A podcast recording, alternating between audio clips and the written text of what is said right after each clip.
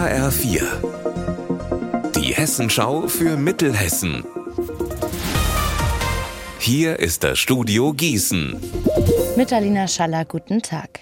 In der ehemaligen Heilanstalt in Hadamar im Kreis Limburg-Weilburg haben die Nazis etwa fünfzehntausend Menschen ermordet.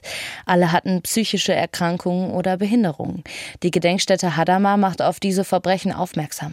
Vor Ort wird heute Abend eine Fotoausstellung eröffnet. Der Titel: vierzig Jahre Gedenkstätte Hadamar.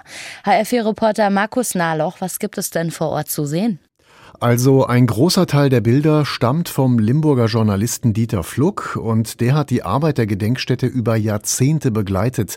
Er hat zum Beispiel die ersten Fotos überhaupt von den Krankenakten der Ermordeten veröffentlicht. Die sind nämlich Anfang der achtziger Jahre in Kellerräumen entdeckt worden. Und dort im Keller hat es neunzehnhundertdreiundachtzig dann, also rund vierzig Jahre nach den Verbrechen, die erste Ausstellung über die Gräueltaten der Nazis dort gegeben. Soll nach Hadamar überführt werden, war der Titel damals. Die Idee dazu hatte eine Gruppe von Autoren aus Gießen, und das war dann auch der eigentliche Beginn für die Gedenkstätte Hadamar. Elektronische Geräte wie Heizstrahler und Taschenlampen oder Hygieneartikel wie Desinfektionsmittel oder Windeln für Babys. All das kann nach wie vor bei Türkgücü Friedberg für die Erdbebenopfer in der Türkei abgegeben werden. Der Fußball-Hessenligist aus der Wetterau nimmt Sachspenden noch bis Ende der Woche im Vereinsheim in der Fritz-Reuter-Straße an. H R vier-Reporter Marc Lug mit den Infos. Hier werden die Kisten sortiert und später mit Transportern nach Wiesbaden gebracht. Dort werden sie an die türkische Katastrophenschutzbehörde A F A D übergeben.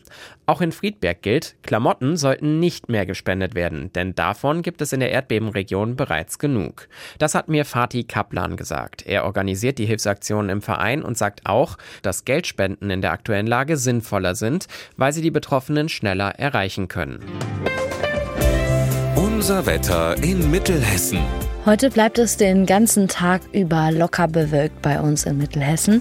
Dazu haben wir in Gonterskirchen drei Grad.